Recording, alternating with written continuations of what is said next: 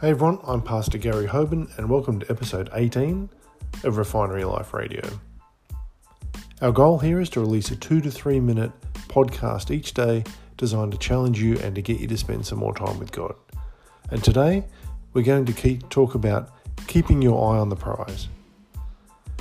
Because obedience has its challenges, it's the less traveled path. Disobedience, on the other hand, is the more well worn way. In fact, it's characterized by gridlock. Why is that? Because it's the easy way out. It's the road we are tempted to take when things get sticky or a little bit uncomfortable. It's the path of least resistance, and sadly, it's the path that makes us men and women of little or no positive impact. As you run the race for Christ, you will face hurdles that trip you up, knock you down, or pressure you to compromise God's standards.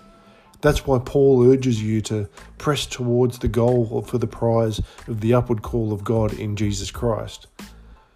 If you keep your eye on the prize at the finish line, you'll have what it uh, takes to overcome life's challenges. Ask God today that instead of sneaking around the hurdles of life and being on the path of least resistance, that He will help you sail over the challenges on the high road to obedience.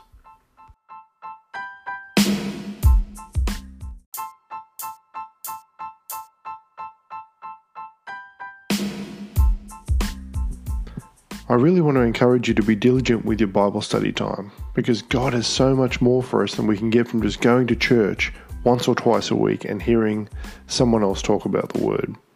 When you spend time with God, your life will change in amazing ways because God is a redeemer.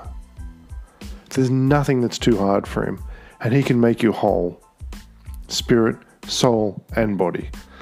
You're important to God, and you're also important to us at Refinery Life Church.